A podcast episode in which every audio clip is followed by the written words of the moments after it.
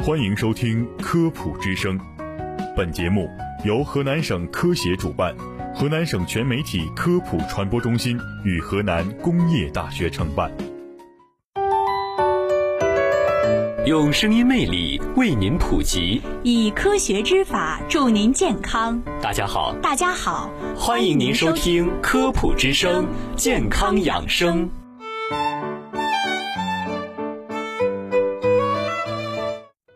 听众朋友们，大家好，我是主持人季晨，我是施佳。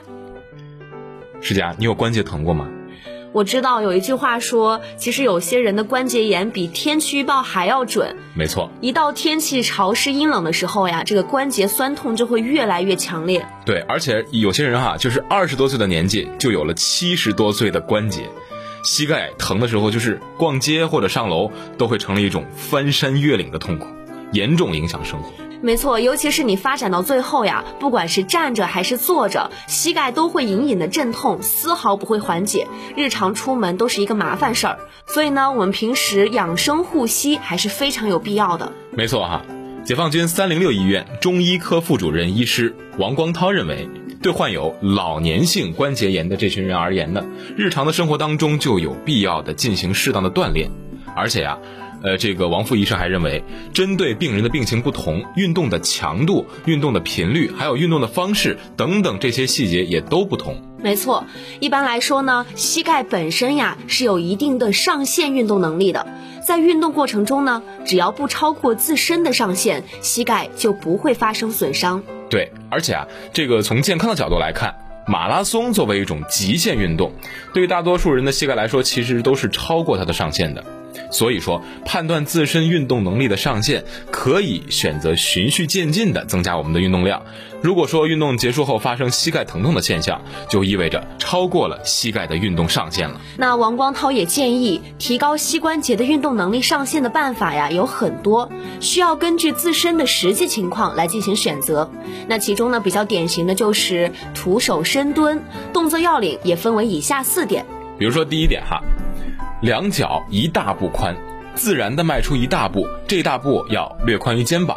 嗯。第二呢，就是这个慢蹲慢起，注意哈，一定要慢蹲慢起。没错。第三呢，就是我们的这个下蹲的深度了，在膝盖没有异常的感觉的情况之下呢，尽可能最大能力的去下蹲。如果说呃大家觉得蹲到了某一个角度时膝盖产生异常的感觉，或者说膝盖弹响，就需要调整自身可以适应的角度了，不要过度的刺激膝盖这个不舒服的痛点。没错，那第四个呢，就是在强度方面，可以以三十到五十次为一组。每天早中晚分别做三到五组，根据自身的实际情况，也可以酌情的增减。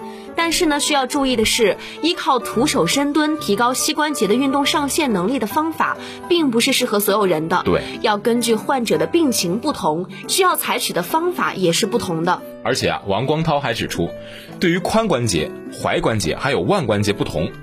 膝关节的结构是平面对平面的平面关节，它的稳定性是比较差的，所以说容易受损。嗯，当人们这个呈站立位的时候呢，膝盖的负重就会达到体重的一倍；蹲起时，膝关节负重约高达体重的八倍。因此呀，日常生活当中长时间的呃爬山呐、练太极拳啊这些活动，其实都会对我们的膝关节造成一定的损伤。那值得注意的是，膝关节周围的韧带数量是最多的，周围肌肉的力量也是最大的。大腿部的肌肉是能够有效的保护膝关节，韧带力量能够增进膝盖的稳定性，减少易损性，从而呢达到骨性结构和软性结构的平衡。那除此之外呢，人体还会产生一些自发的行为去保护膝关节。是，而且啊，王光涛还指出。膝关节炎，它的危害分为直接危害和间接危害两种危害。嗯，直接危害呢，就是指膝关节炎会导致局部的疼痛、功能受限等等危害，给病人造成了一些极大的痛苦。而间接的危害就有两点：首先，膝关节的疼痛大大提高了患者心脑血管病的发病几率；第二，除了身体上呃有损伤，膝关节疼痛对于人体的心理健康损伤也是比较大的。这是因为啊，膝关节疼痛的致残性较高，导致患者失去正常的生活自理能力，给周围人带来麻烦。这种心理冲击会给我们的病人带来很大的心理落差。从而会有这个心理疾病的出现。而且膝关节炎因为受害人群广，很难彻底治愈，所以说呢，患者会认为它是不可治疗的癌症，也容易去失去信心。但是呢，王光涛还是表示，掌握正确的治疗思路和治疗方法，并且及时的进行治疗干预，膝关节炎完全是可以控制和治疗的。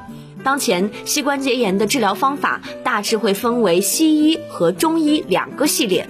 那西医就认为呢，膝盖经受磨损后老化，采用以新换旧的方法，对膝关节进行更换、修补和清理。没错。那中医呢，就认为人的一生当中时刻存在着阴阳平衡的状态，阴阳失衡后，人的健康状况就会出现问题。所以说，中医治疗的手段呢，就是想尽一切办法重新恢复人体的平衡状态，其中包括气血哈、经脉呀、骨关节、肝肾、人的心理状态等等细节性的治疗。那本期呢，关于护膝的内容讲解到这里就结束了，听众朋友们学会了吗？